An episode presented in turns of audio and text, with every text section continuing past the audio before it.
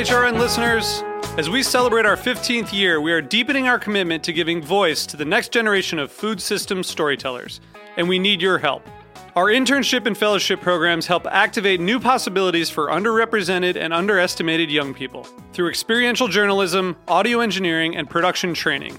Through these unique programs, HRN helps food equity stewards build essential workforce readiness skills that expand their potential and foster economic mobility.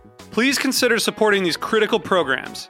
And with a minimum donation, you can be entered to win a dinner for two at an amazing restaurant in one of eight cities and tickets to a concert at a great venue in one of those cities. We have incredible partners across the country who have donated, as they also share our passion for helping to educate the next generation of food systems storytellers. Check out heritageradionetwork.org slash 15 to donate and enter to win today. That's heritageradionetwork.org slash 15 to donate and enter to win today.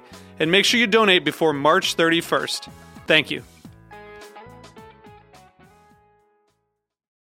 You're listening to Heritage Radio Network. HRN is food radio supported by you. Learn more at heritageradionetwork.org. This episode is brought to you by Roberta's, home of Heritage Radio Network for 10 years. Learn more about Roberta's at robertaspizza.com.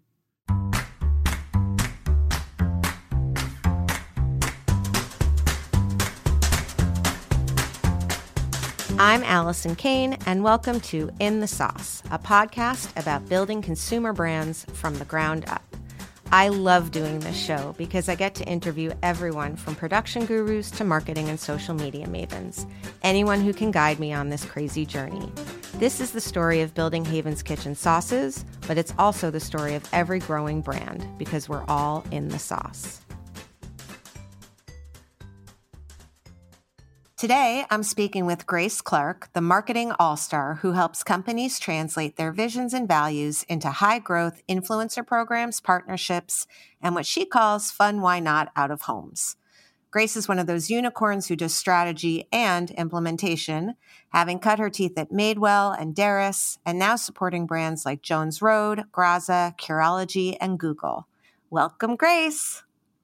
Hi, Ali. It is so nice to be here. this is going to be a fun one. I think so too.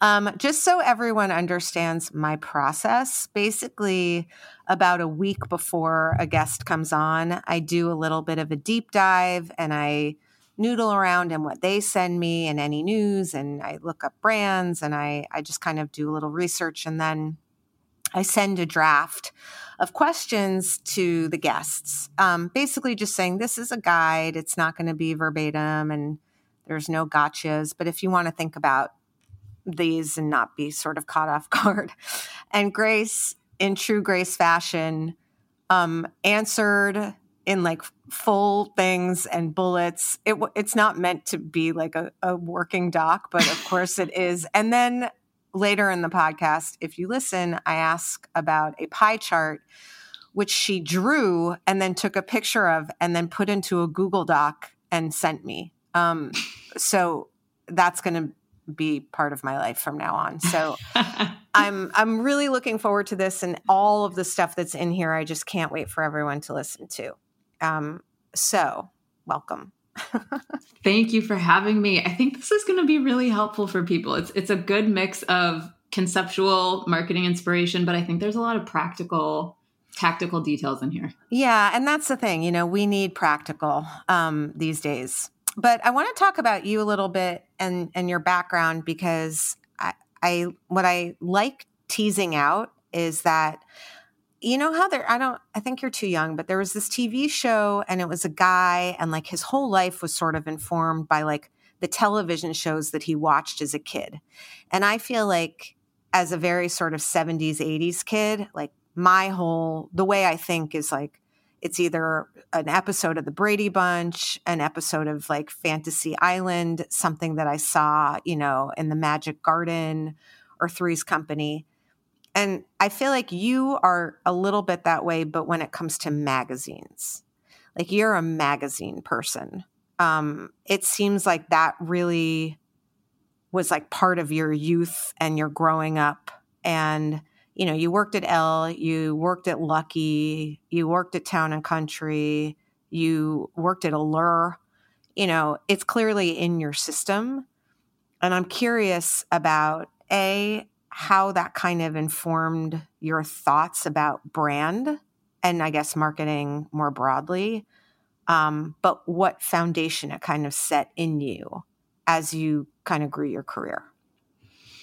I got really lucky with the parents that I had. My mom was a school teacher and my father was a musician. Mm. So, being the oldest child and being the only child for five years, the foundational part of my days and my evenings was spent nurturing the idea that creativity is the way through anything and there is no bad question. So I developed this lifelong interest in creating expression of ourselves, of who we are. Mm-hmm. One of my earliest memories was wanting to create a newspaper for the houses on my block for my neighbors. And mm-hmm. I must have been four or five. And there are pictures of it now, but I drew a newspaper of in course. crayon and I, I had my mother photocopy it at the school that she worked at. And I went from house to house with my dad, giving everybody a copy of the newspaper. And that's the first memory I have of being really interested in distributing information. Right. information that, that people really want, that really matters, that gets to them on a day to day level. And my parents were great at provoking those types of thoughts in me. My dad, as a musician, would work at night. So we had the whole day to be together. He would take me to baseball games, right. he would take me to the recording studio with him and I remember him pointing out billboards or asking me questions about a menu if we were at a restaurant and he'd say why is the sign that color or why do you mm. think they used why did they use that font and wow. those, those questions got me understanding that what we look at in our world can have a profound effect on the decisions that we make or how we choose to perform a part of our identity, mm-hmm. those things became really core. I spent my childhood writing letters to the Pleasant Company because they made American Girl, American Girl dolls, and they didn't at that time have a soccer uniform, and I played soccer. And I wrote to Baskin Robbins to suggest a flavor that right. was inspired by the St. Louis Blues, a hockey team. So this has been in my DNA. There is never a question ever that I was going to move to New York and I was going to work in media. It has wow. been that every single day. I literally just got chills.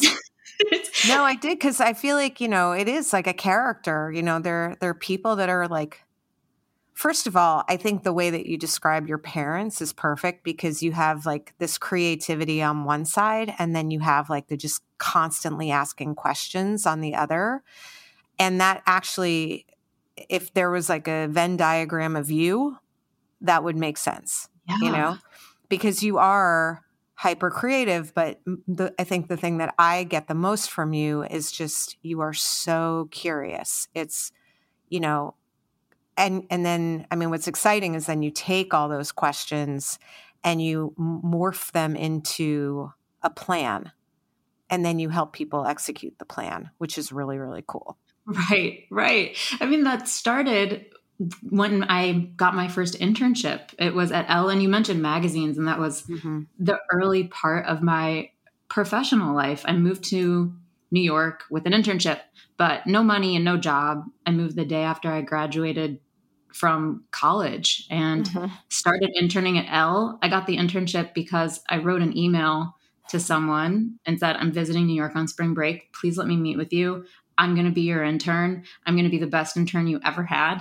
I think persistence and that oldest child. Yeah, I was going to say that sounds like an oldest child. Yeah. It really does. And it paid off. But it taught me that asking has no downside except being told no. Mm-hmm. And I made my way through Elle. My first job was at Town and Country.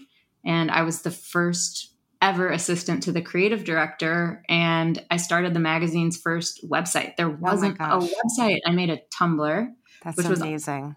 Was, right? There was no oversight because there was no website. So I had flexibility to do something with the 164 years of archives at wow. what I consider to be one of the most storied magazines. Right. And then from there, I started working at Allure, like you mentioned. I was editing the blog and I started the first cultural beauty column. And my first marketing job was at Madewell, and I was the first ever content hire, the first person dedicated to storytelling on platforms that weren't their ecom site. Yeah, I was going to ask what did what did that mean at the time? Like a what year was Madewell and what did content mean then? Content wasn't called content and right. my job title might have been social media editor. I should go find the application because it would just be really interesting to see how 11 years ago the mm-hmm. job I have now was talked about. This was 2012. Right. And I, I there was no Instagram. I mean, that was the year Instagram came on. Exactly that. Yeah. I got hired because I knew how to tell a story like a magazine. Yeah. And my job was do something with this blog. The the conversation was not turn these channels into a revenue stream. It was working for people who had the good sense and the foresight to think, I think there's something here with this mm-hmm. blog thing. And I think our Twitter could do something for us. We don't know what, but we want to invest in figuring it out. And that was the luckiest moment. Madewell was like working at a startup that had the infrastructure and the archival knowledge of J. Crew. Mm-hmm. But also, I was working a bit upstream because I was advocating for ideas that were counter to what J. Crew had built its brand off of, which was hyper polished editorial. J. Crew is the, the godfather of brand catalogs, and I was working on channels that needed to move a bit quicker, mm-hmm. needed to be more trend responsive, and really needed to be more influenced by the data we were getting on a day to day basis. I was looking at traffic reports for the blog rather than number of orders placed from a catalog that took three months to produce. So right. I was really learning how to teach and how to advocate for things that felt almost, I think, to some people, maybe like a waste or like a loss center. I was trying to produce social media shoots with no budget, right? Helping people to see the value of this. And content then meant make sure that we are filling our Twitter feed with interesting content, make sure we're reposting everything to Pinterest create something on Instagram that's intriguing and don't take too many risks, but and don't spend too much money. yeah, and don't spend too much money. I want to go back to, you know, this idea of a loss center. Um, and I think marketing in general, I was just talking to someone, I think I might have mentioned this on another episode, but I had a really good conversation with someone who works at a recruiting agency and she was saying that basically, you know, 18 months ago, everyone and their mother wanted like sales and quote unquote growth and marketing. And now companies are like, you know, and it's all about ops and finance. And I feel like, you know, Courtney and I joke that, you know, marketing kind of the minute that the go-go years, you know, kind of come to a little bit of an end, marketing somehow starts to look um, frilly, mm-hmm. you know? Mm-hmm. And I mean, it's certainly not. I think we know that. But I guess, you know, when you can't directly trace what you're doing to a clear ROI, but you're trying to build a feeling and you're trying to build a community and you know that it is a long term investment, I have a feeling that you've done a lot of that over the course of the last, you know, 11 years. Mm-hmm. And I just would love your general thoughts on marketing in general right now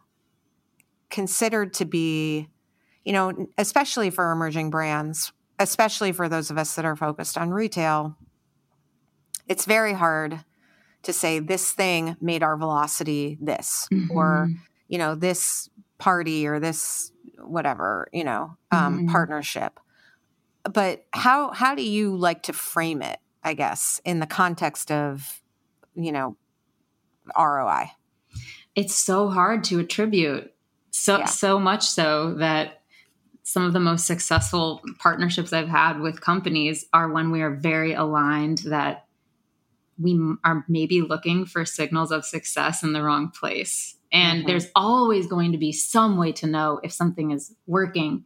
It takes defining that and operating with hypotheses and running your marketing almost like a series of experiments mm-hmm. rather than investing in particular initiatives expecting that you are going to see an uptick here or there. And what I mean by that is understanding that when you're in a challenge environment or a constricted economic situation like we're in right now, marketing is going to look a little bit different. And I think that's okay. Mm-hmm. I talked to some marketers who are really defensive when marketing gets challenged. Mm-hmm. And I wish they would be a bit more open minded and realize that in those moments that feel a little bit quieter, that's when marketing gets to continue to evolve. To me, that's really exciting. Mm-hmm. So, with my clients, I shift the focus away from direct attribution and instead look at what we can do to build a foundation that will pay off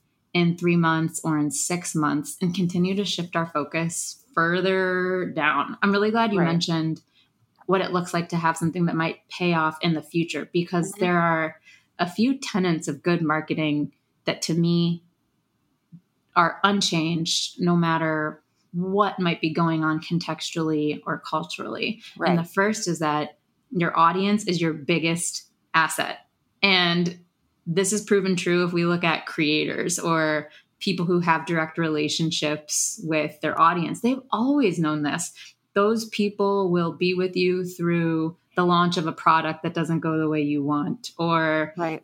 if you're a, if you're designing clothing for people to wear a collection that just doesn't move the needle the same way. If you plan for the inevitable ups and downs your team and your marketing is going to be much more resilient if you actually anticipate those things and get comfortable with failing and build a muscle of resilience. Granted when you're looking at a p&l and forecast on a day-to-day level mm-hmm. it can feel really scary but if you're going to play the game that's the most realistic perspective to take. And then the other, is something you and I have talked about. I want to go back to audience for one second, though. I don't want to like cut you off on two yet, but I want to talk about like defining audience because I think that there is a, and I am clearly biased here. So, you know, grain of salt. But people mistake awareness for audience. Mm.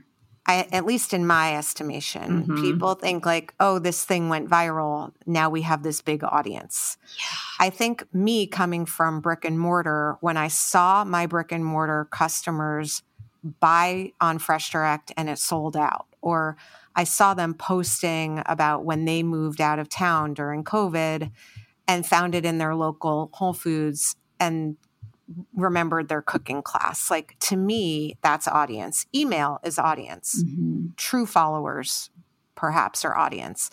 But I'd love your definition because I think it's more intimate than maybe we have been thinking it is for the last couple of years. And I think people probably overestimate their audience.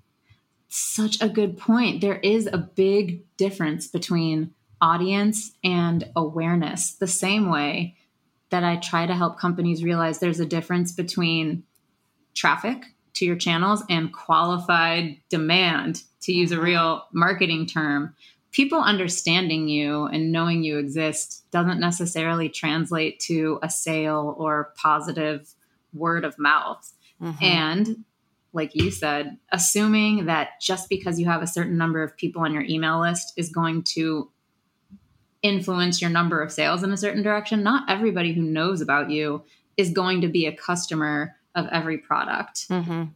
When yep. we think about retention, we have to make some general assumptions around lifetime value. But what does lifetime value actually mean when more brands are entering competitive spaces and when the emotional or quite literal cost of switching for a customer from one brand to another is really low. Right. Brands should shift from thinking about retention to reacquisition. And it sounds like a semantic change, but if we say it enough to ourselves. No, it makes sense.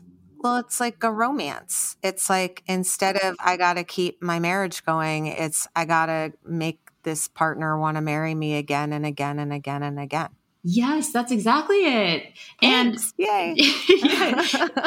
think about what you just said about the way that you saw the world around you changing, moving through COVID, and how you responded to the way people were going to shop with you and engage with you.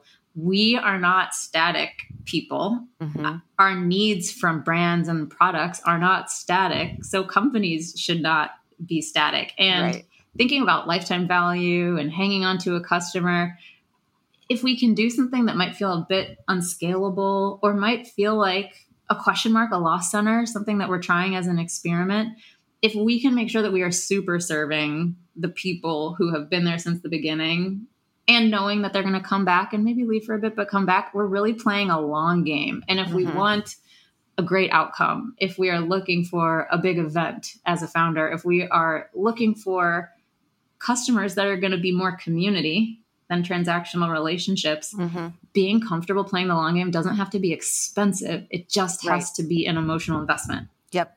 No, I think that's awesome. Okay. That was number one. I interrupted. Your audience is your biggest asset. Then you had another one. I do. One other thing that I can't emphasize enough is investing time in studying your customer and your people.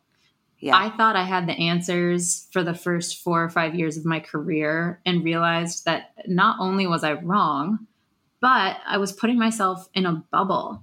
So instead, I shifted my focus from just studying how other brands market to actually studying my consumers as people. Their identity is the space that I got to play in, the mm-hmm. type of person they got to become when they were wearing something from Madewell or when they were using Curology right. is what i needed to understand because that would help inform product roadmap. That would help inform things like cs that helped me understand what trends felt like something we should participate in and what we should sidestep. But building that data diet is now part of what i leave every client with. No matter how long i work with them it is a list of how they can do social listening, the Reddit forums they need to monitor once a month, once a week. Mm-hmm. It is the blogs that they need to read. And it's a really practical way for them to efficiently, without spending too much time, understand the context of their customers because it does not come to us sitting behind the screens of a laptop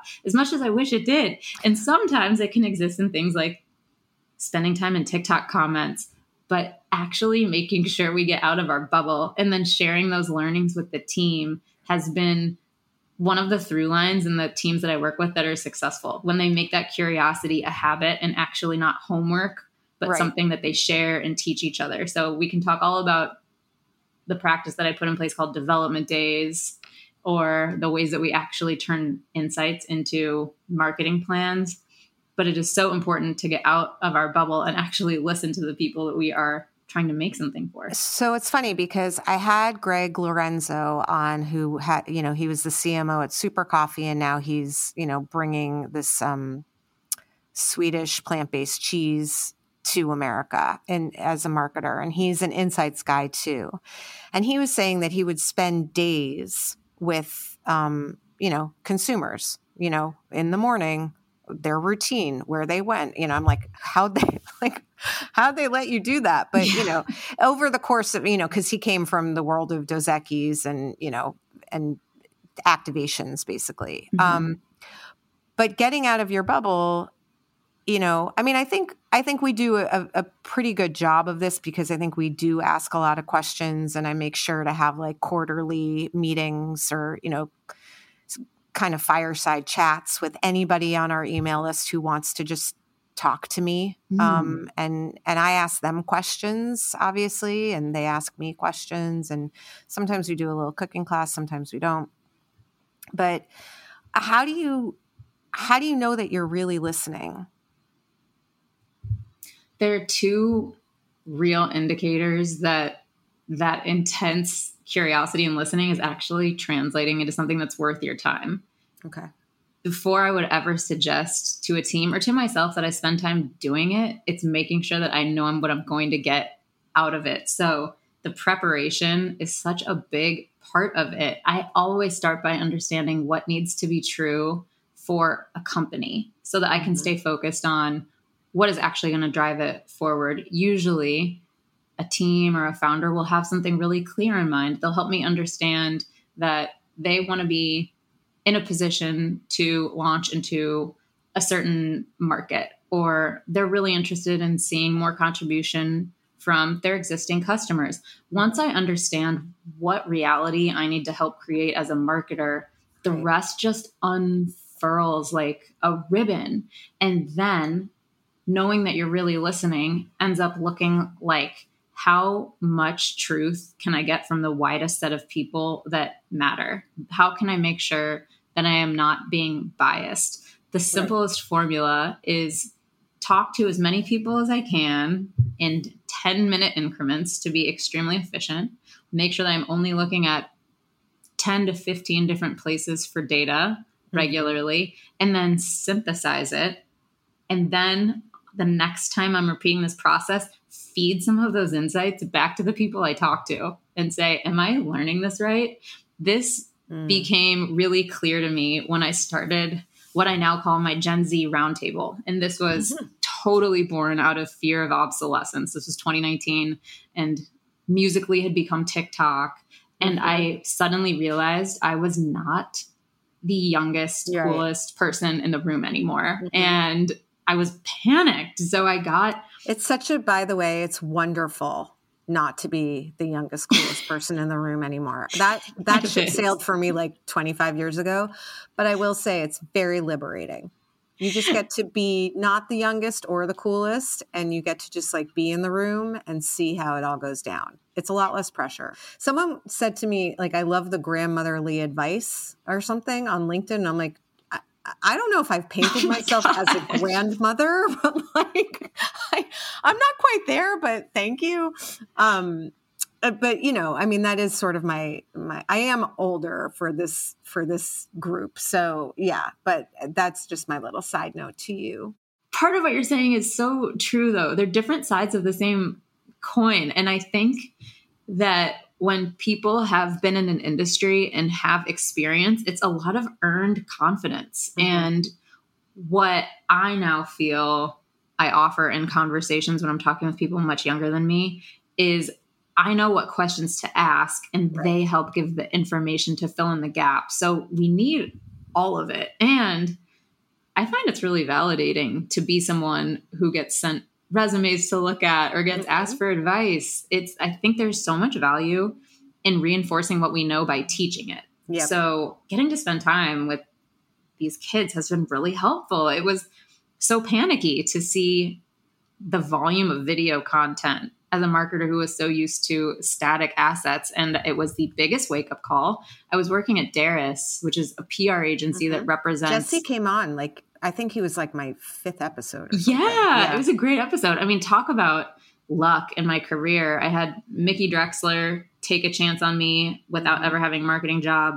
Jesse hired me to build a content division for his agency with no agency experience. Right. I just got so lucky and I knew that I couldn't let any of those teams down. And part of that meant investing my own time and money in this Gen Z roundtable. I couldn't sell that product to a client.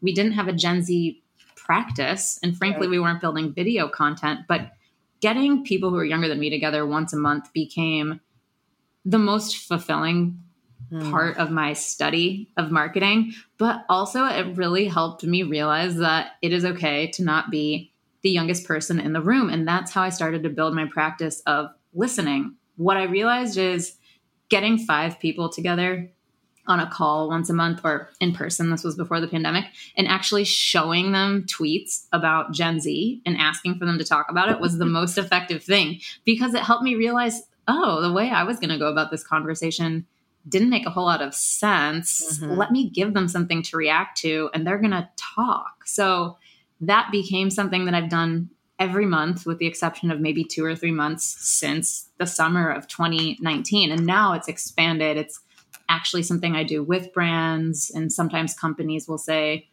We'd like to license that. Please keep it private. Do it for us for six months and actually use this as a feedback channel. Build us a Slack of right. 20 people from different colleges across the country and let our marketers put concepts in front of them and mm. pressure test it. It's oh totally fun. And I think the sweet spot is in the way I recruit and then moderate these conversations. That's it's very cool. It's become wonderful. And leaning into the fact that I'm older is really great. They think I'm the biggest loser on planet. Right. They cannot that. believe that I want to talk to them and ask questions. But now I have a network of four or 500 that's amazing. College kids across the country. Yeah, you know, I have five Gen Z children. You really um, have it built in. Yeah. Um, they actually like Gen Xers. It's interesting. It's really? like this, the gen, yeah, the generations skip a little bit.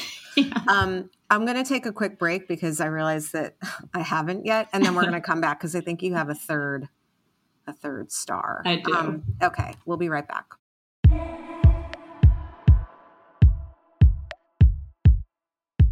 This episode is brought to you by Roberta's, home of Heritage Radio Network for 10 years. Roberta's was founded in Bushwick in 2008 and has become one of the most iconic restaurants in the country. HRN made its home inside of Roberta's in 2009, and together they have become part of the DIY fabric of the neighborhood. Roberta's, the pizza restaurant, is open for lunch and dinner seven days a week and serves much more than just the famous wood fired pizzas. Their team dreams up new salads, pastas, and sandwiches on the regular. Roberta's Tiki Bar is alive and well in the back garden, serving up frozen drinks in the summer and hot toddies in the winter. Stop by the bakery and takeout spot next door for fresh breads, sticky buns, and pizzas to go. And of course, there's the two Michelin starred Blanca tucked away in the garden for truly daring diners. But Roberta's also extends beyond Bushwick with multiple locations in New York City and now in Los Angeles. You can also find their frozen pies in grocery stores around the country. The spirit of Roberta's, like Heritage Radio Network, is everywhere. Here's to many more years of pizza powered radio. Learn more about Roberta's at robertaspizza.com. I'm back with Grace Clarke. Um, okay, we were talking about all sorts of things. Um, and we're going to get right back into it. So, before we had the break, we were talking about your audience is your biggest asset and investing the time in really listening and building systems and, and processes around listening um, so that you start to know what you know what you're asking and start to get really good feedback on it and then I cut you off. well, the third thing I want everyone to know is the importance of building a flywheel for their marketing and not a funnel. Did Courtney of, show you my my picture? She did. I love it. Yeah.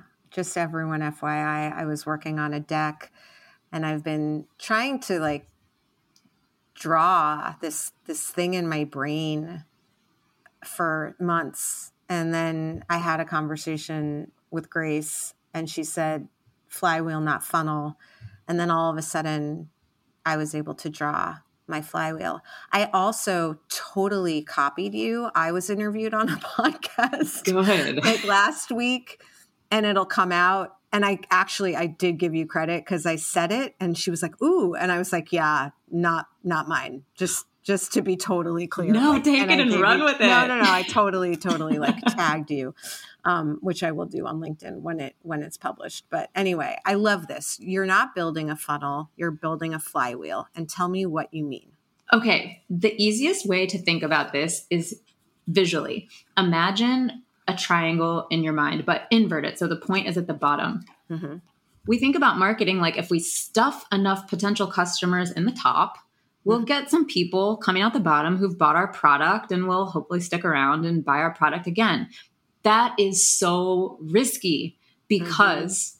that means that we are hanging on to dear life for the people at the bottom at the same time that we're focusing mostly on acquisition marketing, just hoping and playing a game of chance. Mm-hmm. The most efficient shift we can make is instead think about a circle that just continues around itself, a big mm-hmm. spiral. And along the outside of the circle are different points of entry. One is Instagram, the next might be influencers and creators, and the next might be PR and articles that appear in the media. The next might mm-hmm. be cooking classes and experiential, and the other might be walking through the Whole Foods aisle. Imagine new customers coming in at every single point, and they are happy enough that they continue to deliver strong word of mouth marketing or they also bring in other happy customers. But if you are focusing on retention marketing enough in an efficient way, those people stay going around that circle mm-hmm. and just continue to hear about your company or continue to interact with it on other channels wherever they are. It really reduces the reliance on any one particular channel, which is especially important at a time where so many companies are wanting to shift their spend away from Facebook or Meta. Right. And one thing that your team does so well is build growth through organic marketing. You don't have the problem of being overly reliant on paid. But when people do, the shift to make is to spend three months getting really comfortable, taking away some of that budget, and right. instead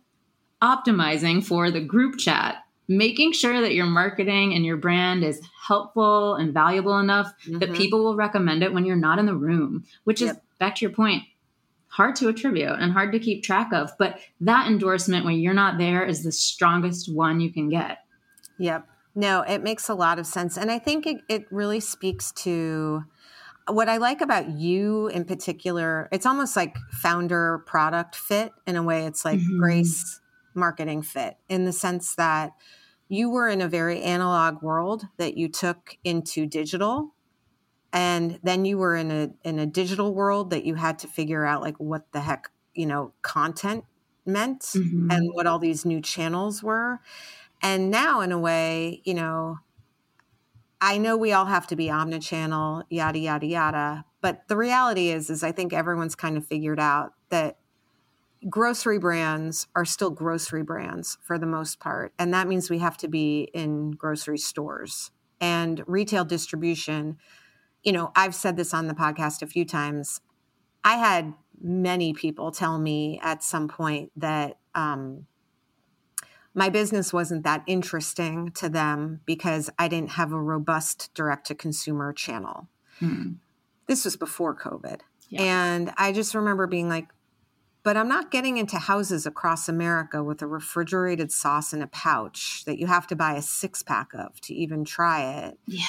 But with with direct to consumer, like we will have products that will work on that channel, but this is not that. So, does every product need to make every channel work? It, eh, that would be like saying every product you make should be able to be at Erewhon and at Walmart. Right. And I just, and on Amazon. I, I just, I don't think that's the case.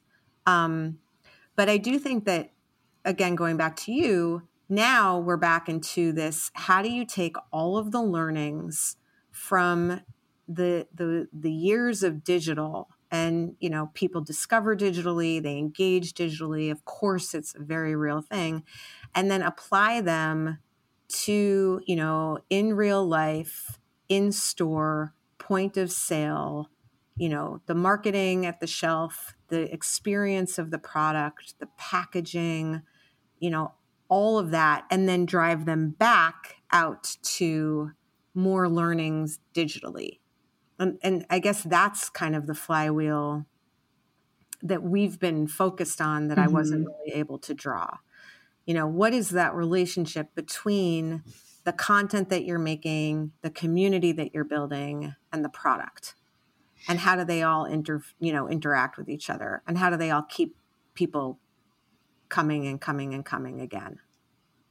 That is the question that a good marketer is going to help you solve. Yeah. I mean, yeah. fundamentally, there are just a handful of basics that people should bring to the table when they're trying to figure out simply how to be more effective when the marketing mix can be more complicated than ever, mm-hmm. especially mm-hmm. because if you're running a company, you are driven and you are probably motivated by what's going on around you. And it's really easy to look around and feel like everybody else mm-hmm. is at a big party that you're not at. If mm-hmm. everybody's mm-hmm. at Expo and you don't have a big booth, or everybody seems like they're producing video content on TikTok mm-hmm. three times a day and you're not, that competition is really hard to get over. But once you do, I think what's left is a focus on what simply works for you. Mm-hmm. Fundamentally, the best companies, almost at any stage, are the ones that over invest in the stuff that works disproportionately well. Mm-hmm. And that is not the same for every company. But to your point, it's not the same for every channel either. Right. Yeah. What what one company might get, quote unquote, from being really present on TikTok might be a completely different audience that is engaging with them yep. over email. And that's okay. Mm-hmm. I think getting comfortable with reality is probably very helpful for people rather than trying to force force insights to come out of a certain place or force channels to perform in a certain way so keeping the mix exceptionally simple is so effective it's really scary but it's really effective and yeah. when i start with a company if they're early stage pre-series a if we can nail three or four organic channels right. and if we're involved with paid have it be pretty effective and simple and use it for testing, that is the sweet spot. We are going to get the most out of our efforts and our team is not going to feel burned out. And that is so important. It's true with sales too. And I think that people are finally starting to really think of, you know, for a minute, omnichannel meant no channels. Everything was just one big freaking channel, right? right now, right. I think people have gone back to, okay, you know, again, people who listen to this have heard me say it, but you know, Target is a very different animal than an Erewhon, which is a different animal than Whole Foods, which is different from, you know, Wegmans. And each one of those things, you have to identify is this an experiment, as you said? Is this a volume driver? Is this a marketing channel? You know, what is the purpose of this channel? In sales. I think it's also honestly true for SKUs. Mm-hmm. You know, for those of us that have a platform of some sort or even just like a variety of SKUs. I mean, I had you, I, I don't know if you heard Justin from Bachan on here a few yeah. weeks ago. He's like, I looked at Cholula, I looked at Heinz, I looked at Hellmann's and I'm like, I'm going to have a hero, one juicy, beautiful hero. Mm-hmm. And I mean, there is a there is a discipline and a simplicity and just, you know, a, a, it's it's beautiful when it works, right? But you know, if you are going to have more than that, you know, I remember when we were in the Chobani incubator, you know, they're like, it always goes back to 80 20 a little bit. You know, they're like 80% of our sales are blueberry yogurt. The rest of the 20% of sales are this constant innovation sort of pipeline to mm-hmm. keep people excited and to keep our shelves looking interesting right because you can't just have a shelf of 10 blueberry yogurts although right. you know arguably the others were not margin accretive for the most part right, right. and so it's it, i think this is one of those to to your point about you know the time that we're in you know we've been talking about going line by line in your p&l going line by line in your assortment, going line by line in your channels, and really making sure not everything has to necessarily be a big money maker, but everything should have a purpose. Totally. Yeah. Yes. Groovy. It's so true. It's so true. And I think underneath that to me is the practice of asking why and then asking why again and again and again and building that muscle in every single person on the team from the top to the bottom from side to side. Yep. Just pays dividends for their entire career the entire time that you're all working together. And if people can understand that by the time they are throwing out an idea, they've diligenced it and can at least say, and here's how I think this would drive the business. Mm-hmm. That is the best way to de risk a marketing operation so that marketing starts to understand what it means to drive velocity in retail or what it means to support a product expansion. Asking why is the most powerful thing. It can be really scary and it can be vulnerable, but something I admire so much in your team is goes back to what I saw with my mom that hmm. when people have an idea, the comfortability to share mm-hmm. and to mm-hmm. say, and here's why I'm thinking about it, or here's what I don't know yet about it, but I wanted to share it with the group is so powerful. It creates so much trust. And yeah. I think when we're moving as quickly as teams are these days, it's so important to know that everybody is operating at their highest caliber, but with comfortability yep. and with trust. And that mm-hmm. means that when someone makes the decision to say, we are going to keep our marketing to four channels, we're going to have three SKUs, and they're going to be our bread and butter for two years. That decision is made thoroughly, and the team gets really on board with it. Right. Or it means when someone says, we're running an experiment 60 days we're going to grow our tiktok following by producing two videos a day our hunch is that we're going to get to 25k followers are we all in on the experiment people are more likely to understand why something's happening and not feel like it's so much work especially right. when everything gets framed as like this is probably going to drive our business what do you think right. it's so helpful yeah no i'm lucky because i think everyone on our marketing you know we don't have in a way, no offense to anyone out there, but we don't have traditional marketers. Right. You know, we have people who grew up in CPG marketing, which is different because it always goes back. It, it's like we never had the luxury of, you know, just building awareness because it our our our everything we did had to tie back to a a, almost a store, mm-hmm. you know? Mm-hmm. Um, and, eh, you know, I think, you know, I've talked about it, like it can be frustrating at times because, you know, we'd love more awareness. you know, I don't mm-hmm. know we wouldn't. But then, you know, we're always sort of like, well, maybe it's better. I mean, even when I had Ross from Daring on, you know, he did this big thing with Kourtney Kardashian and Travis Barker, mm-hmm. I guess. And mm-hmm. he was saying, you know, he wished almost that they had waited until they had more distribution. And they're in 14,000 stores. Right. You know, like you don't want these things to fall flat. Right. Um, but I wanted to ask you about something that you said and apply it directly to Graza. Because I love this why, why, why. Um, and I also think that they had a pretty impeccable launch. Mm-hmm. I mean, they came out like with a beautiful bang.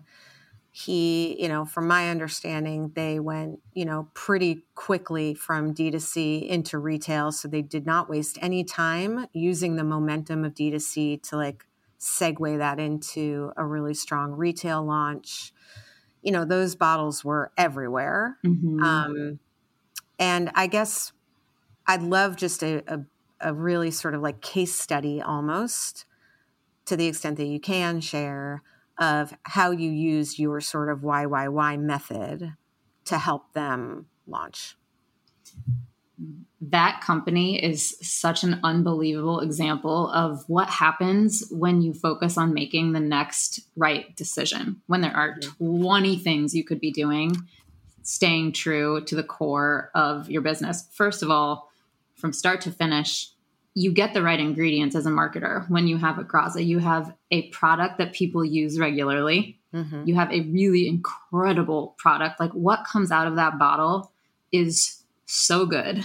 And I was not an olive oil person. The same way I wasn't a denim girl before I started working at Madewell, but mm-hmm. a good product can convert you. Mm-hmm. And you also have a great design in the form factor, those squeeze bottles, but you have the design of a team like Gander that understands how to make a product stand out on shelf, but how to make something enjoyable to use so that people feel cooler in the kitchen mm-hmm. or more confident. So you automatically have a product that you know people will care about. Yep. Yeah. And it does go back to how, you know, when you were saying, who am I when I wear X or mm-hmm. when I mm-hmm. use Y, right? Like, I think what Graza did incredibly well was they they made everyone feel like a chef you know by exactly. those squeezy bottles. Yeah. Yeah they did. And there's a reason why people now buy graza and then if they can't for some reason refill it quickly they'll refill it with a different olive oil. Like people mm-hmm. really like the experience of using that bottle but i think they like being part of the graza community. And that's partly because as we were building launch we had to be really effective. For example, we're working with a product that is natural. So we can't just make more of it when you run out and when you're shipping overseas because all of that olive oil comes from Spain and it is unblended. So there is no such thing as getting more. When it's gone, it's gone. So we had marketing plans that we completely had to scrap because we simply could And not that's the support product. the Right. product. And that meant the company got really good at arbitrage and looking for other places that we could show up that would generate excitement, but honestly, not too much excitement because, as you know, being sold out is not the blessing that Right. people think it is. It's not a fun press headline. It is not a fun moment. It is a lost sale, but it's also a lost relationship that you can have. So, in order to really support that launch, we decided that content and community were going to be the way that we set ourselves up for the most success in retail. And we were going to treat everything as equally valuable marketing, even if we couldn't connect it to anything. And that meant treating small businesses as creators and influencers and seeding to pet stores and kids' toy stores. It meant making sure every home chef who had a following and community that trusted them had one of those precious bottles that we were Mhm. afraid to part with. It meant talking to everyone and wisely the founders really trust their team. So I think they viewed their team, me included, as influencers, as ambassadors. And they mm-hmm. were so excited for me to get on a podcast and talk about them the same way that they were excited about the person running their social, bringing bottles to dinners, to group dinners, to bring them to other founders, to share Graza with the other companies we were working for. And at the same time, they made the decision to keep the assortment really simple Mhm. so that people would fall in love with one thing and know that like they're going to get that quality no matter what. Right. Yep. Yeah. And what what kind of questions did you ask? Like when at what point did they come to you and what what was your first meeting like? the first conversation we had was so remarkable. Uh, it was the it was in my consulting journey. I was about two years into it. It was the first time I met two founders who had a marketing quote unquote problem that I knew I had to help solve. It was going to be the job of part one of the jobs that I would remember from my life, and that's because they had clear vision on what they wanted to build. They knew in 10 years what the business could look like Mhm. they had committed to doing this right and they knew that marketing could not solve a lackluster product experience. Mhm. so they knew that they would use me like lighter fluid to generate demand for something that they knew was going to quote unquote work. And our conversation was really daydreamy and it was immediately a brainstorm and it was not about here's how we want to launch. It was more let's make sure we're good creative partners because if we join forces, we are going to be in for a very bumpy ride with inventory constraints. Launches are are like construction projects. You never know what's going to actually what's going to come through on a certain timeline. So we figured out if there was a good fit as partners, and I knew that if the product was great, if they were as curious and open and trusting as they were, and I knew how to get a product from launch to retail, I knew that there was just no way it wasn't going to work. Right. And I changed travel to work with them. I, I it was exactly the type of job that any marketer would just dream to work on. Yeah.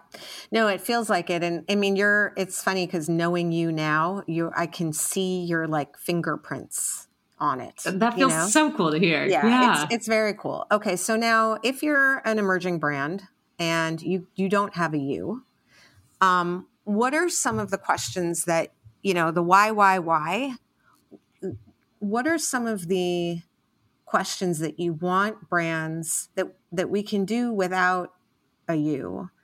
um, to do, to ask. You know, what? How would you sort of say, "Here's my little mini playbook of virtual me, and here's how to get me inside your brain as a brand." Well, I've had to answer that for myself as a consultant in order to communicate how I work with people. So I'm very glad you asked because I now have a great answer to this. There are three different things a company needs to work on in order to make their marketing more effective, whether or not I'm working with them. Because when I'm working with a company, what they're really hiring me to do is teach them how to think differently. Mm-hmm. No one wants me to be there to generate value while we're in the same room right. talking. They want to build a sort of money minting machine. So by the time I'm gone, they're just continuing to scale. So mm-hmm. the first thing we do is set up a healthy operational foundation. It's three things. It's we're going to switch to measuring our performance to forecast rather than hindsighting. Mm-hmm. We are going to create our marketing plans rooted in context, culture. That means SEO, social listening, consumer insights, everything we talked about. And then the third thing is we are constantly going to be optimized for learning and experimenting. So mm-hmm. each quarter or each month, we're going to pick a new marketing initiative to lightweight try and make sure that we are never falling behind, but never getting inefficient. Then from there, it's everything in the middle that is the icing on the cake of what good marketing is. We always ask ourselves, what are consumers saying? What are they actually saying? What are the complaints? And if anyone wants to get into how chat gpt can be really valuable in mm-hmm synthesizing these insights. That's a big thing I'm working with some of my companies on. The other is where are the small moments for optimizing every single thing we do. So we will go through every piece of marketing, every consumer flow, every customer journey, and look at what we can do to make it a little bit stronger. Like mm-hmm. two examples of that. Yeah if we're Graza and we're sending out an email, it's a monthly series about cooking hacks and tips. One easy way to introduce ourselves to a target brand partner or to support someone we love is to actually use that content space to talk about that brand or to direct our community who's really engaged to the Hexclad site, for example, mm-hmm. or to say, this cookbook is launching. They're friends of ours. We got you early access here's where you can pre-order it mm-hmm. using your own existing content to get on the radar of someone is just a really generous way to sort of lead by giving in your marketing and it's mm-hmm. also a way to show your customers that you're a discovery engine for them mm-hmm. especially if you have one product or two products content is how you're going to continue to add value but do it in a lightweight way don't right. produce more than people need content's exhausting and i'm a mm-hmm. content person so produce less then the other thing people can ask themselves is how can an initiative support acquisition and retention? Not that everything needs to, but chances are there is a way for any initiative, any piece of content to be relevant to someone who's just learning about you and helpful for someone who is already a customer or already in your world and approaching that sort of using that framework to approach any sort of marketing initiative very helpful. So can you give me an example of something from any brand? Oh, yeah, of course. So, one relevant and recent example, we'll of let's do Graza because I okay. think that's a really helpful one. Okay. When we are putting out content on Graza's blog, for example, the blog is just the largest and most complete expression of a piece of content. But we do that so that we can distribute it across as many channels as possible. It is not because we expect people to hang out and spend time on a website, we want to be able to reach them where they are. Mm-hmm. So, to that end, if we're creating a recipe that's going to live on the blog, beyond that, we are going to have the recipe developer or creator film a video talking about what it's like to cook in their kitchen and use a certain type of equipment or talk about their approach while they're using Graza, while they are making a recipe. Right. And that recipe can be really valuable to someone who we know who has demonstrated over the last year of Graza's life that they love cooking savory dishes. Mm-hmm. But that's also education that right. gives someone who's never heard of Graza tips about how to cook in a small kitchen in an apartment without having to purchase yep, from the brand. No, it makes so much sense. I think this is what Courtney is the absolute superstar at, which is it's, it's, the way I think about it is like you've got the lemon, get as much juice out of it as possible. So totally. especially with content, it should be slice and dice and and it should be to your point it should be introducing people to the brand but then also going that level deeper of like really giving them whatever it is that you your brand promise is which yeah. you know in our case is also education totally so i totally get that okay keep going well i think you like hit the nail on the head that the best thing you can do is make every initiative work as hard for you as possible mm-hmm. if you mm-hmm. are approaching brand partnerships, then also understand that it doesn't need to just be a giveaway. It can be a content swap, or you can mm-hmm. actually approach a brand and use them as a way to add newness to your ecom packages. If right. you're interested in testing whether a sort of surprise and delight or gift with purchase helps people continue to stay with you, work with another brand and give them exposure, but also choose something that's really helpful for you. One thing we did with Graza recently for Valentine's Day was include a Hu Kitchen chocolate bar mm-hmm. in I the first 2000, uh, 2000 ecom orders that went out in the month of February just to say thanks. And that was not anything other than Graza wanting to do something for the people who were continuing to support the brand through the direct to consumer channel. It wasn't free, it was an initiative that we as a team decided to invest in. Mm-hmm. And of course, it's a way to strengthen the relationship with a brand partner we really love, but it's also generating word of mouth. So the customers who have proven to other people that they've spent money with the brand are talking about this in their group chats, they're posting pictures. It's that's something you can directly measure. But increasingly, we built a process. So now that we know that that works, it's something that's pretty easy to repeat and it becomes one of those ways you can expand your marketing mix without driving yourself totally nuts. Right. What is your I mean the idea of, you know, I feel like the reason partly why we even started the CPG line is because when I did run the brick and mortar, I think we had like every product launch that there was from like 2013 until 2020. Right. And, you know, I didn't know what an activation was until I don't even know if that was a term until it became a term. But, you know, I was like, oh, you mean like a party? You'd be like, no, an activation. Like, okay. Um, there was a lot more, you know, dinners and events, and we did some of the most amazing events. We were we were Casper's first event, and we had a breakfast in bed party, and everyone wore pajamas, and we yeah. had mattresses on the on the floor, and we did. Um, Instacart's first event and Siggi's first event. And we did one for Farm to People where people put things in their basket and then it got delivered to their house later because they use this app. Like it was so cool this totally. sort of you know stuff what, what you, what's your take on events events are a great distribution point but i want people to remember they don't have to look like a heavy-handed production that's mm-hmm. expensive mm-hmm. exactly the way you mentioned the real opportunity i think are, are two things one leverage events that are already happening and ask mm. if you can contribute to them. if you have a product mm-hmm. that can be included in a menu or part of a gift bag or adding to the ambiance, you can be you can have any way to get involved and if you can ask someone if you're hosting anything in the next quarter, we'd love to support it and expect nothing in return it's a really easy way to start a conversation. And whether or not it's the right fit, at least you have an open dialogue about what could happen next.